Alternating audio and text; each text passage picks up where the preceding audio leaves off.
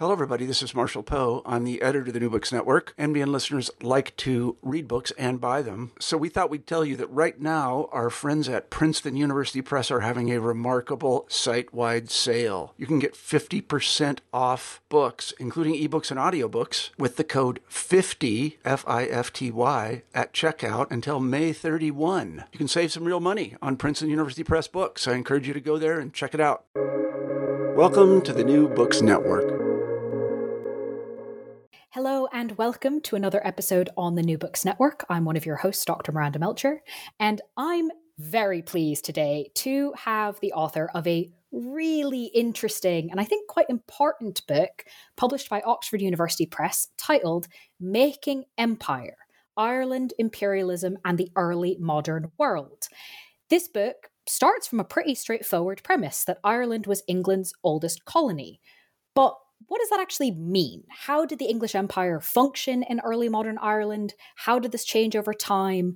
What participation did Irish people have in English Empire more broadly? There's a whole bunch to get into. So I'm thrilled to have on the podcast and the author of the book, Dr. Jane Ohlmeyer, to tell us all about it. Jane, thank you so much for being here. Oh, it's my pleasure, Miranda. I'm delighted to be with you. Could you start us off, please, by introducing yourself a little bit and explaining why you decided to write this book? Of course. So, my name is uh, Jane Ohlmeyer. I'm professor of modern history at Trinity College in Dublin. Uh, and I've taught in Trinity now for the last 20 years. And before that, taught in the United States, the United Kingdom. Um, but I grew up in Belfast during the Troubles. Um, and I was always very conscious of Ireland having this anomalous position of being, if you won't, if you want, both colonial and post uh, uh, colonial. So I've been interested in issues of empire basically uh, my entire life. And then my doctoral work, um, I, I, really began to explore it. So I've been working on Ireland and empire now for the better part of 30 years, at Miranda. But the trigger for writing this book was an invitation to deliver the James Ford Lectures. Now, the Ford Lectures um, are Oxford University. Um, they're they're hugely prestigious. I think I'm the second person um, based at an Irish University ever to be invited to deliver them. And I thought, oh my goodness, what am I going to talk about? And it was really as I was thinking about the Fords that I thought I'd, you know, I've always been fascinated by Ireland and empire and uh, Ireland as, if you want, colony and the Irish as imperialists. And I thought this was a great opportunity to bring together research I've been doing over the last three decades, but also then really reflecting on what all of this means in the 21st century. So that's why I came to write this book. And then, having delivered the lectures in 2021, they were actually delivered online and they're still on the RTE website. So, RTE is the uh, Irish broadcaster. They kindly are still hosting the lectures. But I thought, well, let's now turn them into a book. And, and obviously, delighted that, that Oxford has, has published them. Brilliant. Thank you for giving us that sort of foundation um, way into the book and your interest in it. Um, obviously, as you've kind of hinted at, and I mentioned as well, Ireland's history as a colony, as being involved in empire, spans quite a long period of time. So, what time period do you focus on in the book, and how did you come to this decision? Well, Ireland is England's oldest colony. Um, uh, England first conquered Ireland in the 12th century. Um, but and there were a number of waves, if you want, of English um, uh, imperialism in Ireland. Where I pick the story up really is uh, from the onset of the Protestant Reformation in, in the 1530s, and particularly in the later uh, 16th uh, century, when we see, um, if you want, this imperial agenda in Ireland reaching new heights with the plantations. Firstly, the plantations of Munster, and then after the accession of King James VI and First, sixth of Scotland, first of uh, Ireland, uh, uh, England, and, and, and Wales um, we see uh, uh, imperialism, in a sense, uh, uh, uh take a completely new reach a, a, whole, a, whole, new level. So i really wanted to focus on that late 16th century through the 17th century into the early 18th century. And that coincides if you want with um, what we know as the first uh, uh, uh English Empire or British Empire, um, and um, However, I'm also very interested in the continuities over time. So, in one chapter, chapter five, I actually then take this conversation right through to the 20th century, where I, I look particularly at Ireland's relationship with India, because I think there's huge continuities across time. And because we as historians focus on a particular place or a particular uh, time frame, we often miss the very obvious uh, uh, connections across time and place. And I was keen to explore that, however, superficially in this book. Now, somebody else can come along and write volume two, but at least I have sort of been suggestive here in pointing to the continuities um, across time. Hmm. No, that, that's very helpful to do um, and useful as well to uh, point our attention to perhaps a time period that we don't think of as often in this context. So, now that we've clarified a bit about the time period, can we do the same for terminology? For example, terms of empire, imperialism, colony, and colonization? Yeah, nomenclature is always slippery, um, Miranda. So I think it is important just to be very clear about what we mean. And obviously, people um, uh, who lived in the early modern period sometimes they use the language of imperialism and uh, uh, uh colonization. Um, uh, but other times they they don't or, or, they you know so so but when it comes to imperialism for me imperialism in the early modern period the usage in the early modern period is actually very similar to how we understand it today. So somewhere like someone like Edward Said wrote a hugely important book, Cultural Imperialism, and he defined imperialism simply as the process or policy of establishing or maintaining an empire um, when an empire comprises extensive territories or sets of territories under the control of a single ruler. Uh, and that would be a widely accepted definition, and people like historians like John Darwin would concur, or Jürgen Osterhammel. So um, these are, are, all historians, if you want, of, of the empire in, in, the modern period. But I think that does work very well for early uh, uh, modernity. Where it becomes slightly more complicated is I think colony is another word where it's used in the early modern period very much as it is today. But in the early modern period, people will use the word to plant uh, and plantation um, uh, uh, and they'll go between colonization and plantation, whereas today we wouldn't use that word as, as much. Um, the other word we see a lot of use of is the word to civilize or to improve. Um, and when um, co- uh, contemporaries in the early modern period use that, that really is explaining, if you want, what we would today call Anglicization. In other words, how Ireland was made English. Um, uh, so the, the, word Anglicization is a product of a much later period. Um, uh, so they, as I say, they use this word to civilize. Um, so language matters, and um, I, I, try to be very precise in how I use uh, language because the one thing I don't want to do is muddy sometimes complicated waters uh, uh, e- even uh, uh further. Um, mm-hmm. and, and where possible, I'll always use the language that was used at the time, uh, the language of the 17th mm. century. And regardless, clarifying when you use the language, which version we're using and why, so that, as you said, we don't muddy the waters even further. Mm. Um, Given this foundation now with the terminology, with the time period, I'd love to start off um, talking a bit about these continuities that you trace between uh, the early modern period and the present day. I think we'll probably then go back into the early modern period itself. But to start off with, um, I wonder if you can tell us a bit about the play called Making History and what we might learn about all of these topics of empire, imperialism, and colony by comparing sort of the time period that the play is about versus the time period of when it was actually performed versus what it might be like to think about now. Mm. So, when I was invited to give the Ford lectures, I had a tremendous sort of oh my goodness, how am I going to actually present um, the, the, the lectures? I needed something to help me hold them together and to create, if you want, a satisfying, coherent narrative. And so I turned to a wonderful play by a wonderful Irish playwright called Brian Friel.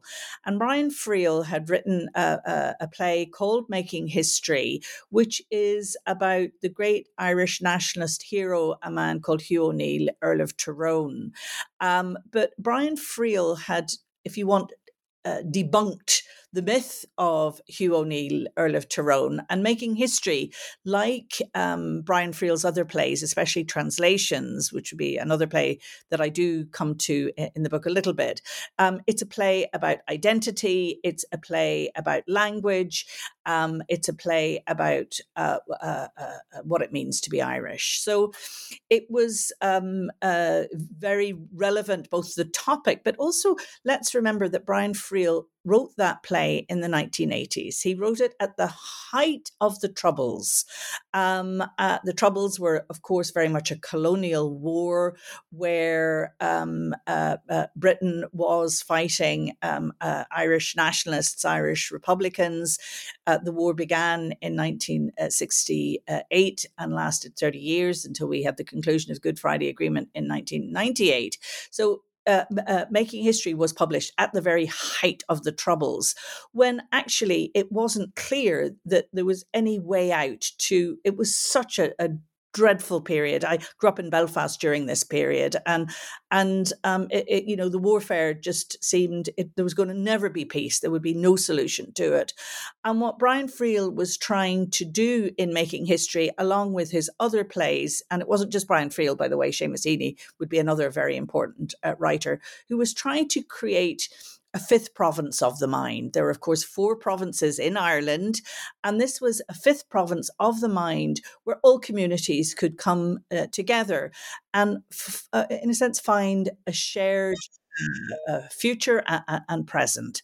So, you know, this was really important um, uh, visionary uh, uh, work that Friel and, as I say, others were undertaking at a very, very dark moment in Irish history. But what Brian Friel's play gave me was a way of approaching these extremely thorny and very sensitive uh, discussions around uh, empire um, uh, and, and around identity um, in um, the Ireland of the 21st uh, century because as we all know, uh, around the world, we see so many conflicts, whether it's in uh, the Ukraine or the Middle East, that are very much, if you want, legacies of empire. Well, we had that own experience ourselves uh, in Ireland. Um, and the question then is how do we actually have discussions around empire that don't turn into you know toxic um, uh, screaming matches? And I, I so i thought well you know, let's try and tell that story. Let's go back to the beginning. For me, it was very much the early modern period. And let's actually look at the evidence. Um, uh, and uh, uh, this is where, you know, the historian, it's to me, it's, it's, it's about empirical evidence. And then let's tell that story, obviously um, uh, based on, uh, uh, on the evidence.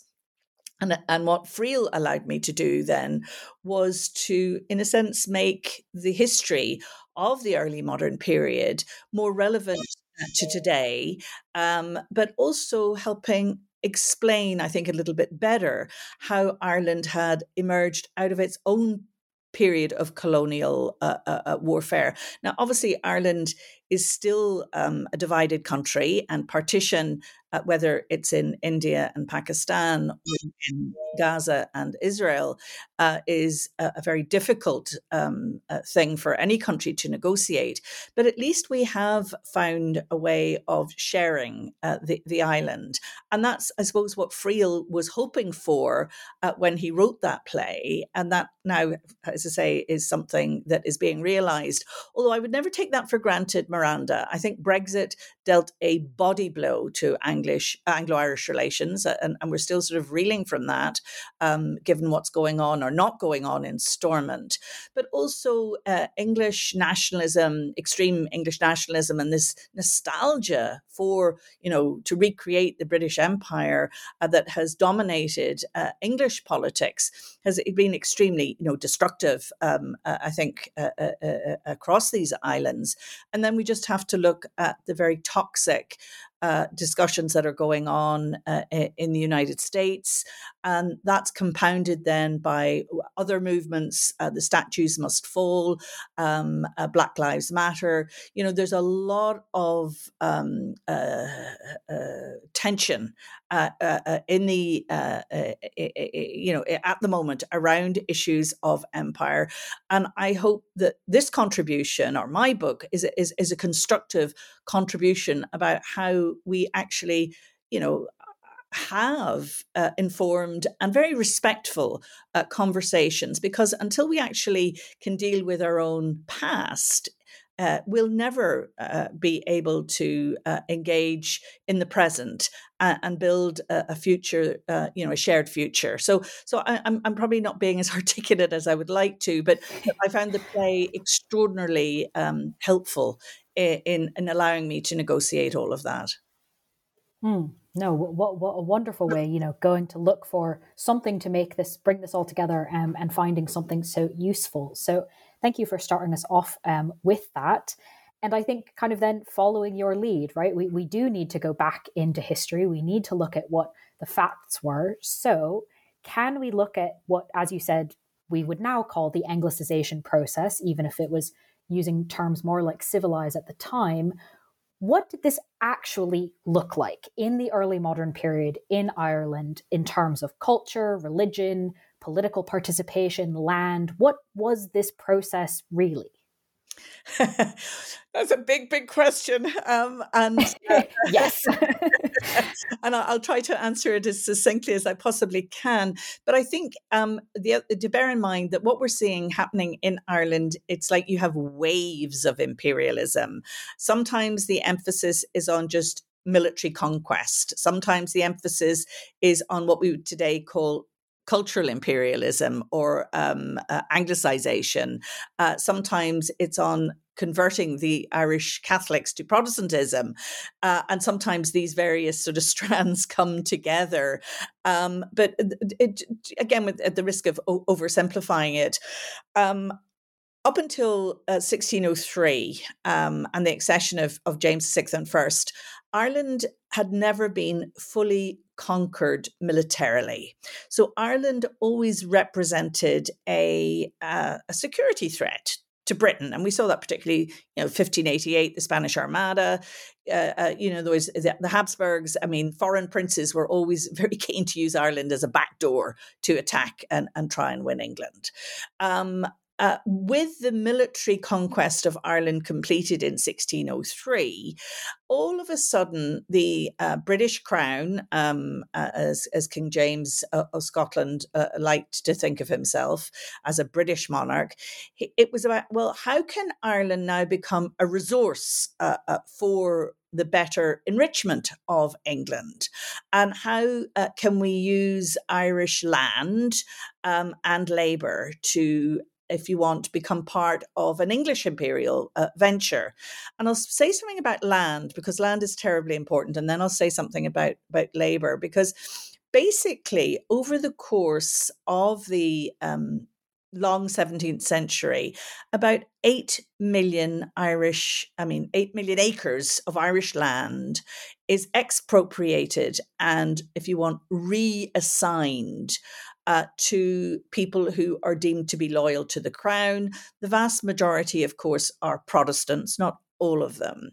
Um, we also see how um, a, a, merchant oligarchy based in London over time uses this Irish land to fuel their own imperial ventures, uh, not just in the Atlantic world, but but but uh, on the world stage. So Irish land is hugely important um, uh, uh, uh, at many, many, many levels, and of course that that brought with it people. So you know, probably the guts of three hundred thousand. Um, uh, people of, of English, Scottish, and Welsh extraction had moved to Ireland. Certainly by the early uh, decades of, of, the 18th century, um, it, it, was it was about 300,000 people were uh, of um, English, uh, uh, Irish, or uh, English, Welsh, or Scottish descent living in Ireland. So we see this huge migration to Ireland of colonists who are charged now as they're part of this imperial venture uh, it has huge implications for the Irish indigenous population because what happens is these people have lost their lands, their religion is uh, being you know threatened because of course the, the crown is trying to convert them to uh, protestantism um, and uh, they feel quite rightly very aggrieved so you have a situation where conflict is inevitable. And of course, resistance uh, occurs. It takes many different um, shapes and forms, but we see a, a number of major rebellions. Uh, one would be in the 1590s uh, it's a war called the Nine Years' War, and this is where we see Hugh O'Neill uh, is one of the great leaders of the uh, um, Irish Catholic resistance to um, uh, uh, imperial rule. Um, we have a, then mo- another major rebellion in the 1640s uh, that, um, for the first time, Ireland is actually independent of English rule since the 12th century. Now, that's only for a decade because, of course, then Oliver Cromwell comes in, and we see another wave of expropriation and um, really clamping down on Ireland. And then again, after 1588, uh, there's another attempt, uh, uh, you know, to to to to reclaim uh, for the Catholics to reclaim what they thought was their own uh, land and rightful in- inheritance. So, so it's a, it's a very messy process. It occurs over a long period of time, and as I say, we see this very intricate combination of military conquest and political subjugation, and alongside that, we see this wider desire to convert the Irish to um, uh, uh, uh, Protestantism, but also to make them English, to speak the English language, to wear English fashions, to cut, you know, including their hairstyles, you know, to cut their hair in uh, the English style, to educate their children uh, in English schools and universities, um, uh, to use the English legal system. Um, and we see the introduction of English common law in Ireland uh, during uh, these uh, decades. But also, it goes further than this. It's about creating a subservient um, economy. So it's economic imperialism is very much part of this as well. Um, uh, wanting the Irish to use money rather than barter. Um, we see very intensive urbanization occurring in Ireland uh, during, especially the early 17th century, um, and along with the creation of towns, we see uh, the establishment of markets and fairs. In other words, it's about creating an anglicised economic order in Ireland. And the reason you want to do that is that you want to make the Irish economy um, work for England. And for uh, by the 1660s, England has effectively created a subservient economy in uh, uh, Ireland. Um, and Ireland is um, the place that then provisions, if you want, the uh, English colonies, especially uh, uh, in the Atlantic. So all of these processes take place over literally, you know, 100, well, over a period of about 120, 150 years. Um, and it sort of fits and starts. So, um, and we'll see emphasis on reform and then we'll see emphasis on uh, uh, expropriation. So it, it, it, it's, it's very important to take that longer view. But I would say by the mid 18th century, you know, what you have in Ireland is effectively a completely subservient uh, uh, uh economy. Dublin goes on to become the second city, city of empire. But the truth is that the, the regions across Munster and especially cities like Cork are uh, uh, provisioning um, the English Empire, as I say, in the Atlantic world uh, uh and later in Asia. So that's a very broad answer to, to your question, uh, mm-hmm. Miranda. Mm-hmm. Um, but it's it's one of these things that it, it's it's um, it's it's and I, I even now I'm oversimplifying it. It's it's a complicated story. no, it's complicated, but having the overview is helpful, and of course, it's obviously worth flagging to listeners explicitly that the book has loads more detail. Of course. So if you want if listeners want any more detail on any of these things, and really they should want more detail on all of it because it's fascinating, um, we're doing sort of a highlights version of it um, in this capacity. But that was a very helpful um, overview to understand that the Anglicization process isn't, as you said, kind of one moment or one aspect. It's really across every possible part of life, even the way, as you talked about, mindset um, people, you know, everything about kind of someone's life was impacted by this.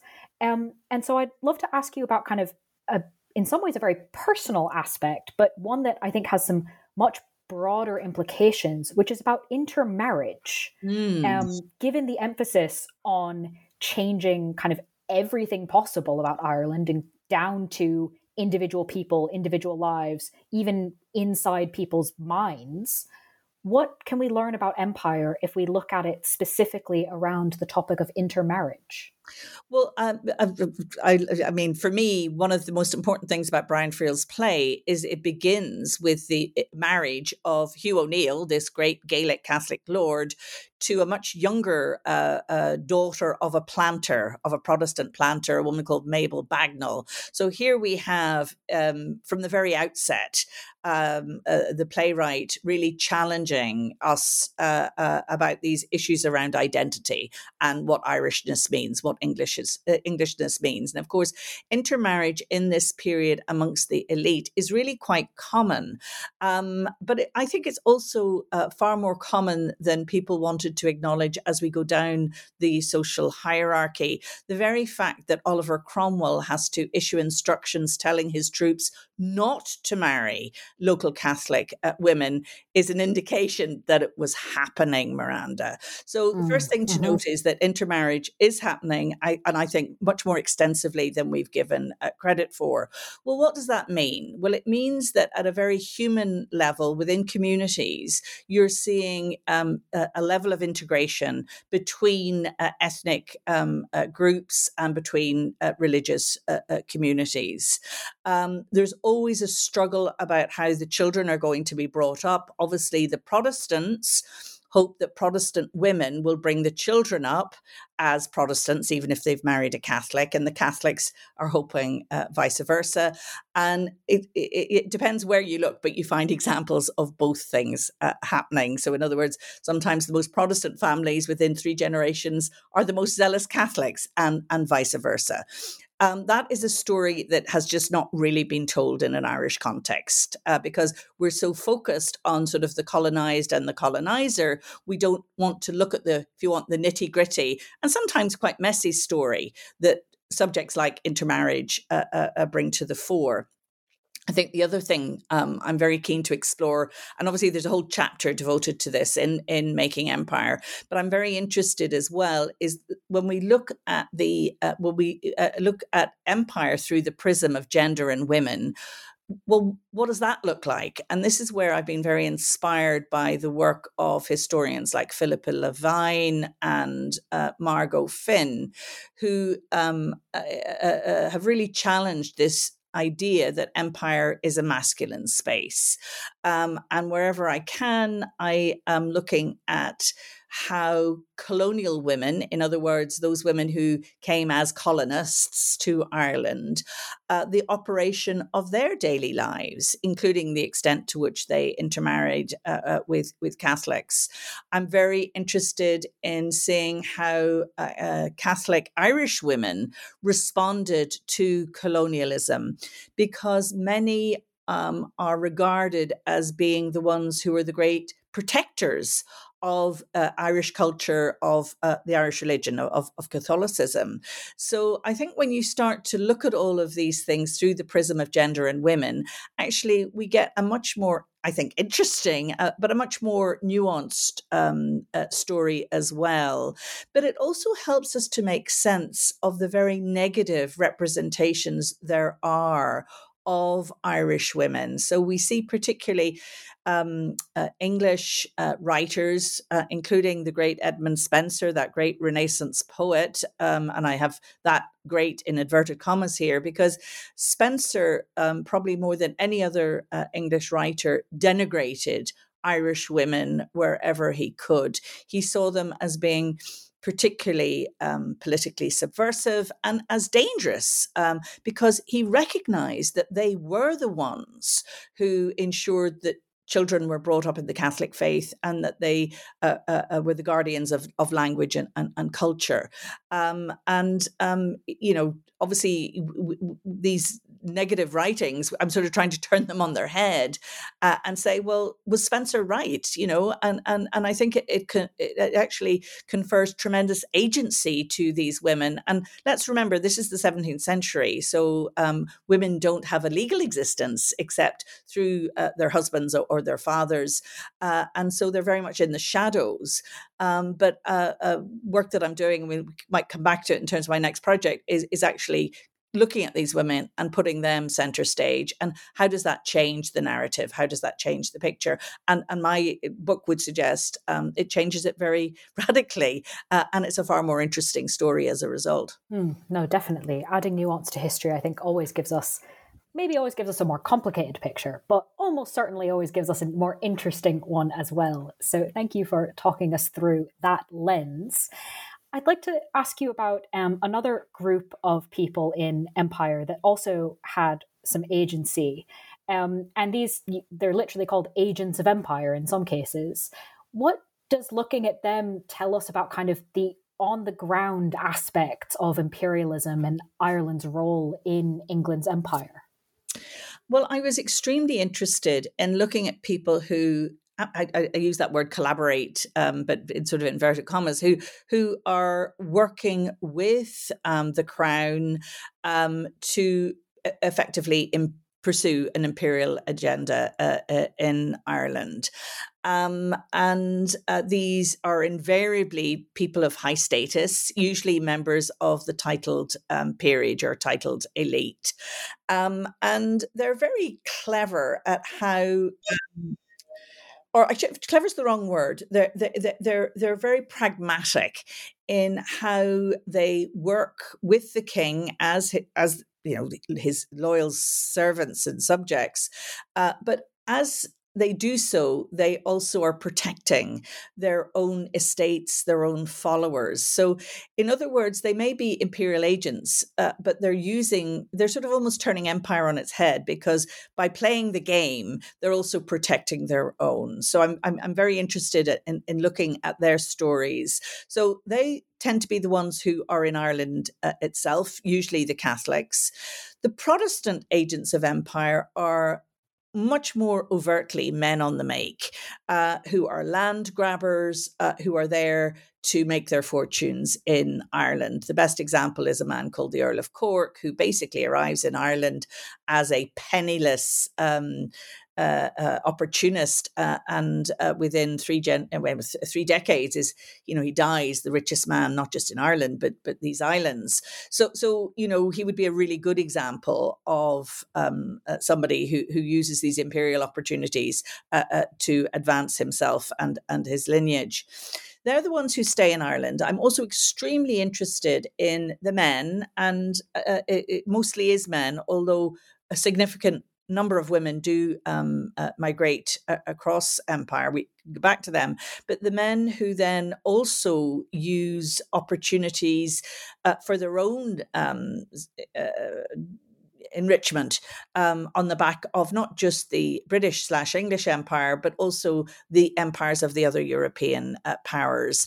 Um, and they go out um, as merchants primarily, but very quickly we see the Irish becoming very engaged in um, tobacco, uh, uh, sugar, um, uh, slavery. Uh, they're very, very effective merchants. They're very effective plantation overseers and sometimes plantation owners. Um, and uh, they do extremely well, uh, not just as I say in the English Empire, but the empires of all of the early modern European powers.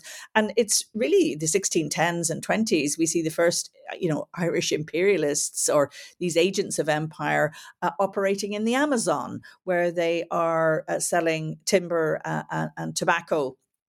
And they actually you know work in collaboration uh, uh, with the English, but also the Dutch uh, uh, and the Portuguese. And so, so the Irish are trans-imperial. They're really good at piggybacking on the empires of uh, others. And um, I, I, do think, though, it's very important to remember that the vast majority of people who are engaged um, uh, in empire don't do uh, don't do so on, on a voluntary basis and we'll come back and, and, and talk about them.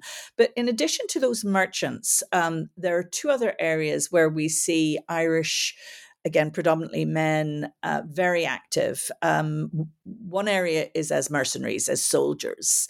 Um, and many of them uh, will serve not just in the navies and the armies of uh, the English, but particularly of Spain and France. And they'll use then these uh, military networks to uh, develop mercantile ones. And then the final sort of big area where we see uh, large numbers of uh, uh, Irish uh, both Protestants in the English Empire and Catholics in the Spanish um, and French empires is as clergy, as missionaries. Um, and they participate very actively in the great spiritual empires, whether it's the Franciscans, the Jesuits, uh, or the Anglican um, uh, empire in, in the Atlantic. So when we think about agents of empire, we need to think about it within Ireland and then across, if you want, the globe, um, and uh, looking at it through the lens, as I say, of of missionaries. Um, it's God's gains and godly. God, God's gains and godliness. Um, uh, uh, God's obviously mm-hmm. the missionaries, uh, uh, gains the merchants, and the guns um, are our soldiers. Mm. No, that that makes sense as a way of thinking about this. Um, to narrow down the world into something perhaps slightly more manageable to ask you about um, in this instance, can we talk about Tangier um, and why it makes an interesting case study to kind of look at this a little bit further? And especially, I just find it so curious to imagine these different people there with different goals and if someone says, you know, where are you from? What are you part of? What does it mean at this point to claim Irishness or claim Englishness? Um, how, how can we maybe investigate that by looking at Tangier? Well, Tangier um, came to um, Charles II as part of his dowry when Charles II married the Portuguese princess Catherine of Braganza. So, as part of her dowry, she brought Tangier and Bombay. Uh, anyway, uh, Tangier effectively became an Irish colony because um, it was largely administered, and um, most of the soldiers in Tangier uh, were Irish. And it's not that they were just Irish; they were mostly Irish Catholics. Um, and um, the fact that they were able to use the Irish language as a secret language is something uh, that was commented upon. Uh, but this was controversial that Charles II had opted to send so many Irish Catholics to Tangier because, of course, many of his English um, uh, subjects uh, would have seen the Irish as being disloyal, um, and uh, the fact that they were Catholic um, added to this sense that you couldn't trust the barbarous Irish. Uh, uh, so it, it became a very interesting place where we see Englishness, Irishness uh, being played out. And it is Englishness and Irishness. It's not Britishness. Uh, Britishness is, is very much a constructed identity in this period. Uh, and the one thing that you never see uh, people uh, uh, talking about is being, so they'll always refer to themselves as, as Irish or English, but they'll never describe themselves uh, as being British. So, uh, but Tangier is, is, as I say, is just this interesting little case study uh, where we, we see these issues around identity in, in a very clear cut way. We do see it in other parts, uh, especially the Atlantic, but um, it, it, it, tends to be less clear cut than it, than it is in Tangier. Hmm. No, making it a very good place to investigate. One of the main themes of the book, and I think something very much present in some of the ways that empires remembered uh, regarding Ireland is the idea of Ireland as England's longest colony and therefore as something of a laboratory, as a starting point, as a testing ground for English empire that maybe then gets exported more broadly. So obviously this again is another big question that I'm throwing at you, but maybe you could take us through one or two ways or an overview of how Ireland was a laboratory in this sense. Yes, um, and it is a big uh, uh, area, um, and I think just at that high level, what we could, what I do argue, is that Ireland is a laboratory where ideas and policy are formulated um, that are then, if you want, rolled out elsewhere across the English Empire. But Ireland is also a place where people go to learn the business of empire. Um, and um, they can then take those learnings to them to the Atlantic world or, or later to India and later again to, to Africa. So, this notion of Ireland being a laboratory isn't just in the early modern period. That continues the whole way through until the 20th century. But maybe just to give you one sort of specific example, and it really relates um, to ideology, because what we see being developed in Ireland is an ideology of otherness. So we see a development of an ideology of ethnocentricity. Now, by the 19th century, it would be called racism, but that racism is not a concept that is uh, applies uh, uh, in the 17th century. Rather, it's um, about cultural superiority, and this goes back to writers like Edmund Spenser, who has in turn been influenced by a medieval writer, a man called Giraldus Cambrensis, uh, who was writing in the 12th century. And he said, you know, the Irish are uncivil, they're barbarous, they're cannibals. Um, and Spenser picks up this very negative portrayal of the Irish. And of course, then their Catholicism is compounding their barbarity, their incivility, uh, their savageness. Um, and Spenser writes a very important tract called The State of the View of Ireland. And that becomes a foundational text then for the British Empire right through into the 19th century, where this discussion then has morphed into one of of, of racism.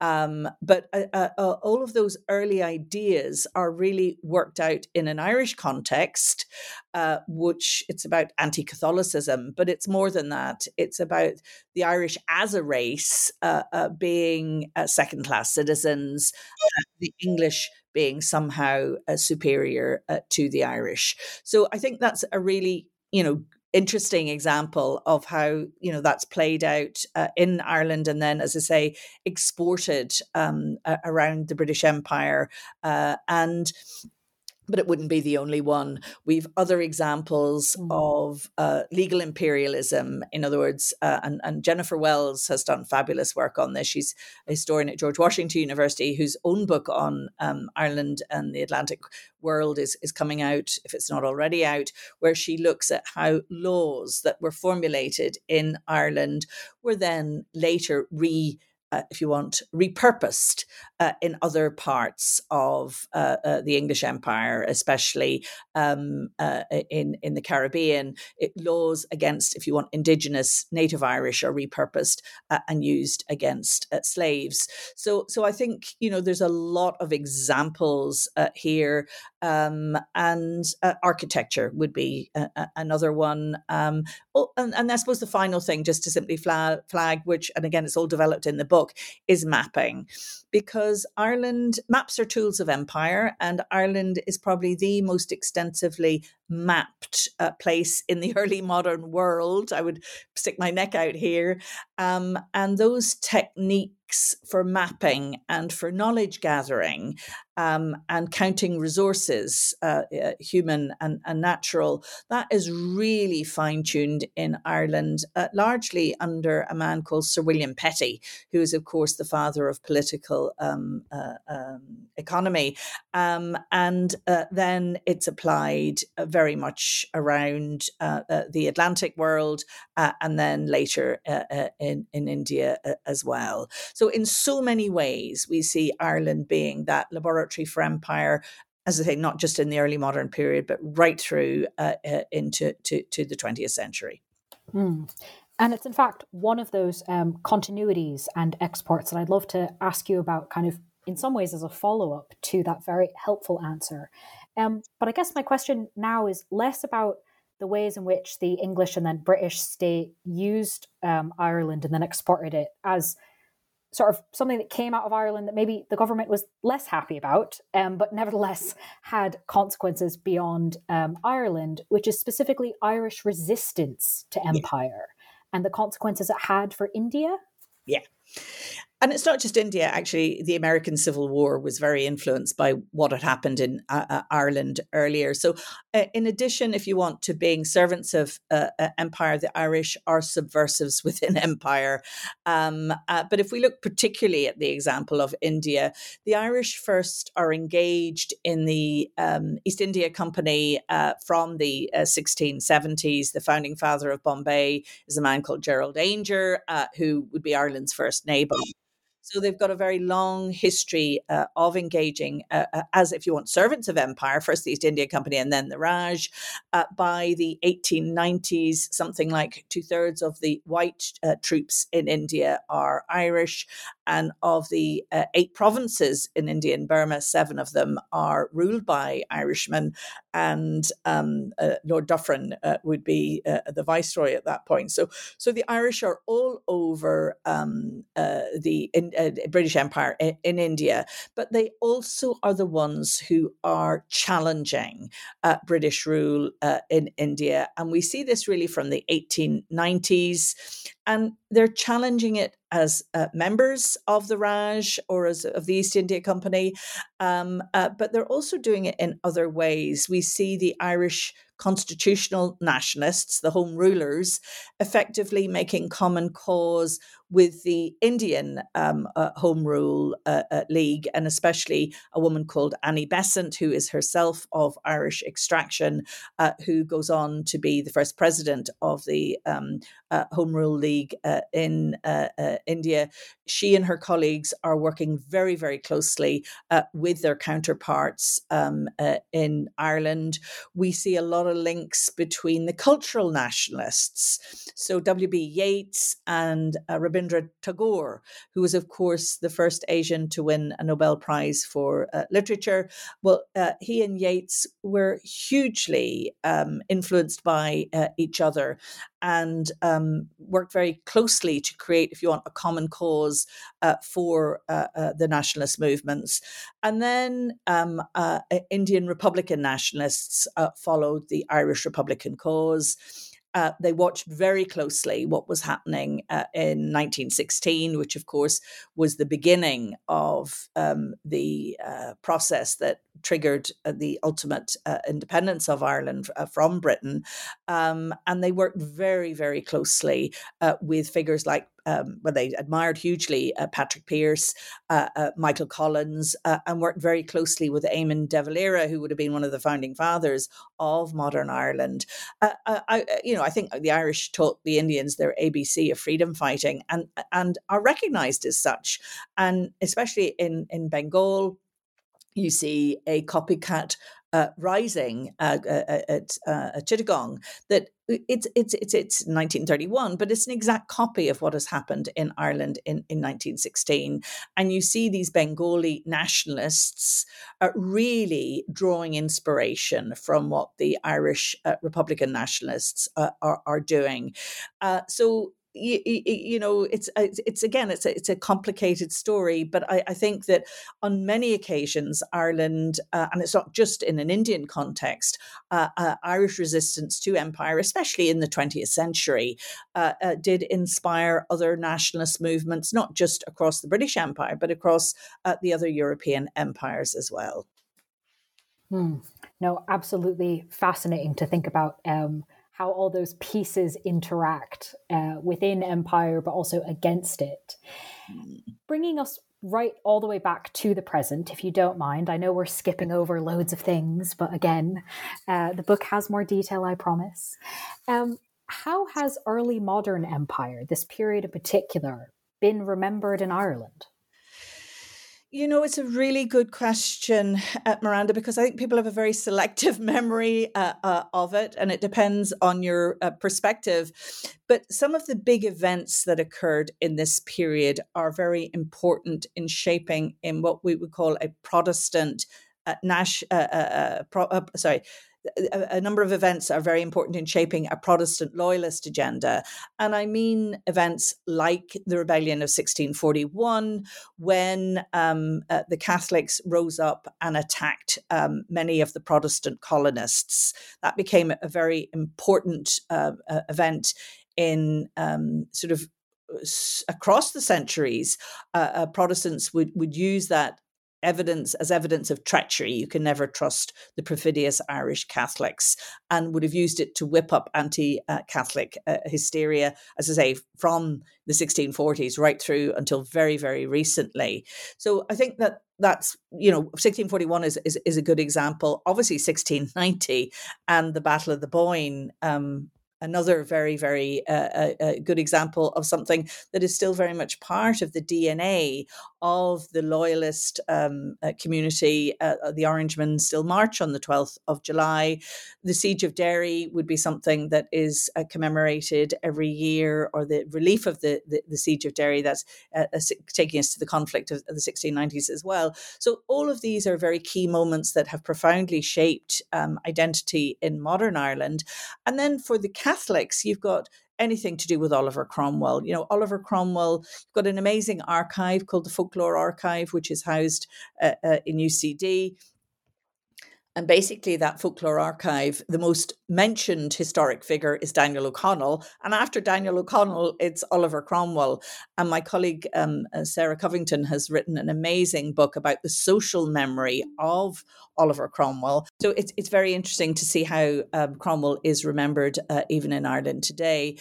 The other thing I would just make a point of, though, is is because the plantations and um, the fact that um, Ireland, you know, was very much part of the British Empire up until 100 years ago. Um, I also think that you know this selective memory of it, it, it uh, and and we're not willing to come to terms with it in its totality. And and I think that's something that I'm hoping that the book will do that will allow us to um, say, well, you know why are these particular events so important in shaping identity across time um, because i think as ireland moves to hopefully uh, having a future where we can continue to live peacefully on the island, we have to actually think about well, what did empire mean for us as a people? How has it shaped us? Because it's only by having these sort of rather difficult conversations and bowing to the past without being bound by it that we'll ever sort of have a shared future. And for me that's one of the most important things about talking about empire. Um, uh, but as i say always doing so in an empirically grounded way and and, and in, a, in a respectful one because the last thing i would want is to stir up a debate about empire that wasn't actually constructive or helping us to actually negotiate treacherous waters. Um, and um, hopefully um, we we will see a, a, a, healthy debate. So far, it has been healthy. You'll get craziness on, on, on social media, and there's obviously toxicity out there about many of these issues. Uh, the one thing I hate to see is what we see with the extreme white supremacists in the United States who are using instances of Irish indentured service to, if you want, claim that you know the white supremacists were the first white slaves. You know, there's a fundamental difference between black chattel slavery and uh, uh, uh, indentured service. So you know, history is a very dangerous weapon in the wrong hands. So it's it's really important that we uh, call out. Uh, people who are trying to uh, use it inappropriately and destructively, um, and to support initiatives and research that is actually based on fact. Well, in fact, that's what I'd love to ask you about because that's clearly something that you're doing not just with this book, but you hinted at a next project as well. So, could we finish off with maybe a little preview of what you might be working on next? Oh, I'd love to, Miranda, and hopefully I can come back and talk about it. So, I was very fortunate to receive um, an advanced grant from the European Research Council to um, uh, it's a five year project to work on the lived experiences of uh, women in early modern Ireland. So I've been able to put together a fabulous team of historians and computer scientists. Um, and uh, literary scholars, so it's very a very interdisciplinary uh, team to say, well, now these women have been hiding in plain sight. Uh, we've paid no attention to them whatsoever. Um, uh, let's now put their stories and their lived experiences at the heart of um, uh, uh Irish history. Um, but as we do that, I'm so keen to look comparatively um, across uh, the early modern imperial world, because I think um, the experiences of women colonizing uh, Ireland and those colonizing, for example, Portuguese Brazil or um, uh, New Spain, you know, what do these uh, uh, women enjoy? You know, what co- commonalities are there? Obviously, there are differences as well. The other thing I'm, I'm trying to do with this project, I look at women during times of peace, and there we're looking at their labor, how they deploy their labor. We're looking at their their relationship with their land, within their communities, their networks, at their families. But I'm also looking at them during times of war, and obviously the 1590s, the 1640s, and then again um, at the end of the 17th century. And there, uh, we're finding, you know, some really harrowing material of how women experienced violence, um, ex- particularly sexual violence, um, some of it very extreme indeed, but also then how they negotiated um, wartime as refugees, uh, particularly, uh, uh, and demonstrated a, a, great agency as as well. So um, this project is is just beginning. We're very fortunate to have a lot of digital a, a lot of historic data available in digital format. Um, my other colleague Peter Crooks is is leading an amazing project called um, it's called the Virtual Treasury. It's basically aiming to reconstitute an archive that was destroyed 100 years ago um, uh, it's called the, the uh, so so so it means that for the first time we've got this amazing wealth of 17th century digital material um, that you know i think will be extremely important as we retell this story of um, the lives of, of ordinary women uh, uh, uh, uh in Ireland. And we combine that material with um, records like the 1641 depositions, which I would have um, uh, been a PI in, in, in, helping to digitize, but also this amazing cartographic material that I mentioned earlier. Ireland's the most mapped country in the early modern world. So by bringing all of this together, it'll give us, as I say, hopefully a, a very fresh very new historical um, uh, story. Uh, and I'm getting very mm-hmm. tired here, Miranda. So you're just going to have to no, it's, it's... edit this in whatever way you can. I think uh, my brain is starting to shut down. well, no, let, us let's, let's just finish off. Um, thank you for telling us about that fabulous, fascinating new project. Um, and of course, while you and your team are working on it, listeners can read the book we've been discussing titled Making Empire Ireland, Imperialism, and the Early Modern World, published by Oxford University Press. Jane, thank you so much for being with us on the podcast. My absolute pleasure. Thank you for having me.